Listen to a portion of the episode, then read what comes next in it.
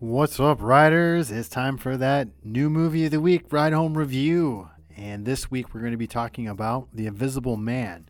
The Invisible Man stars Elisabeth Moss, Oliver Jackson Cohen, and Harriet Dyer, and is directed by Leigh Whannell in his third feature uh, film, following up Upgrade. But before we get into that, do before we don't get into this film, do not forget to subscribe to Ride Home Reviews on your favorite podcasting platform, as well as like Ride Home Reviews on Facebook and follow on Instagram.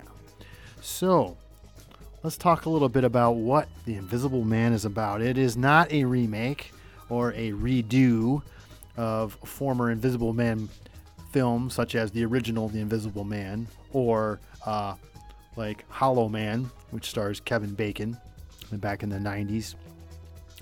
It is its own entity, and what this film does is follows the character of Catherine Moss as she plays Cecilia, who's trying to escape from her, her significant other. And however, due to his intellect and his abilities uh, in science, does not feel that he is, hmm, how should I put it? Not really dead? I guess that's the best way to put it. In that he's somewhat and somehow stalking her. That's the premise of the film. And so, what I like about the, the film is I really like the premise. First of all, I, I liked this concept. Uh, you know, this um, misogynist stalker esque uh, feel along with technology. I think is a good mix, especially in today's time. It's very timely for this subject matter. And I thought the cast that they had was very, very good. Very good. Um, I was really thrilled. There was no upstaging, there was no over acting. There was a couple scenes here and there that weren't great, but for the overall overall the cast was was really good. I didn't think the story was complicated, and I thought that that that was one of its biggest strengths was the fact that they didn't overcomplicate the story. They kept the focus, they kept it moving, and you really were engaged with what was going on and what was happening. So so it was really dynamic in that in that instance. You really didn't notice some of the things. Um, uh, so technically, I thought, for the most part, you know, um, the cinematography and the editing were both really where it needed to be, and the visual effects were subtle, and that's exactly how you wanted the visual effects to be. Um, so I really liked the subtlety, and I know that it was played up. The subtlety was played up in that regard.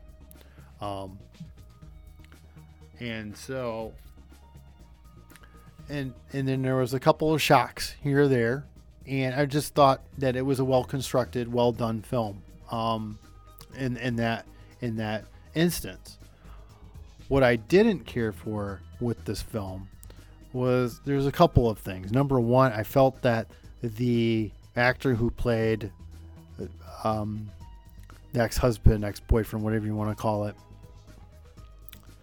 uh, was was weak. I did not think that he was a strong actor, and I don't think he was as convincing as he should have been. I really thought that uh, this this actor really had to have this dynamic personality because of the controlling nature of who he was, and I just didn't I just didn't get that from him. I just it just he fell flat. He fell flat with that. As opposed to everyone else in the film who was very strong in their roles and knew their character and developed that well.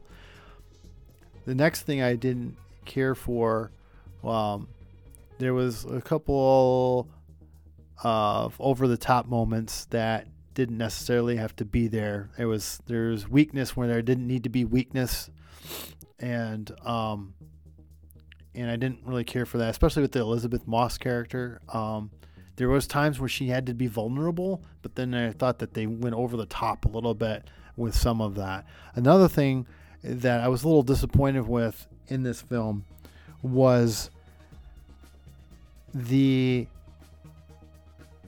now I mentioned that it was trying to be subtle and that subtlety was key. However, sometimes there's going to be things that you want to see as an audience. Uh, and I felt like we weren't given everything that we could have gotten uh, from the Invisible Man character, um, especially with the visual effects realm. There's there's parts that I really thought were key, were good, very good, but then there was other aspects that I would have liked to see more of and more. Uh, uh and I just felt like I was shortchanged a little bit on the on that on that end. I know that there's a fine line that you got to draw, especially when what what they were trying to do with this film. But I felt like that was one of the weak points. So, so all in all, I gave uh, this film a meh. It was okay. It was it. There was parts that were really good, and then there was parts that were really disappointing. And it's in the theaters. Yeah, I, I do recommend seeing it in the theater. I think that there's some aspects to the film that um, you're really not going to get uh, outside the experience. So go see it there. It's in theaters now. And that's it. There you have it. And until next time, don't forget to subscribe to Ride Home Reviews on your favorite podcasting platform Google Podcasts, Apple Podcasts, Spotify, Pocket Casts. Plus, like on Facebook, follow on Instagram, and until next time, watch something cool.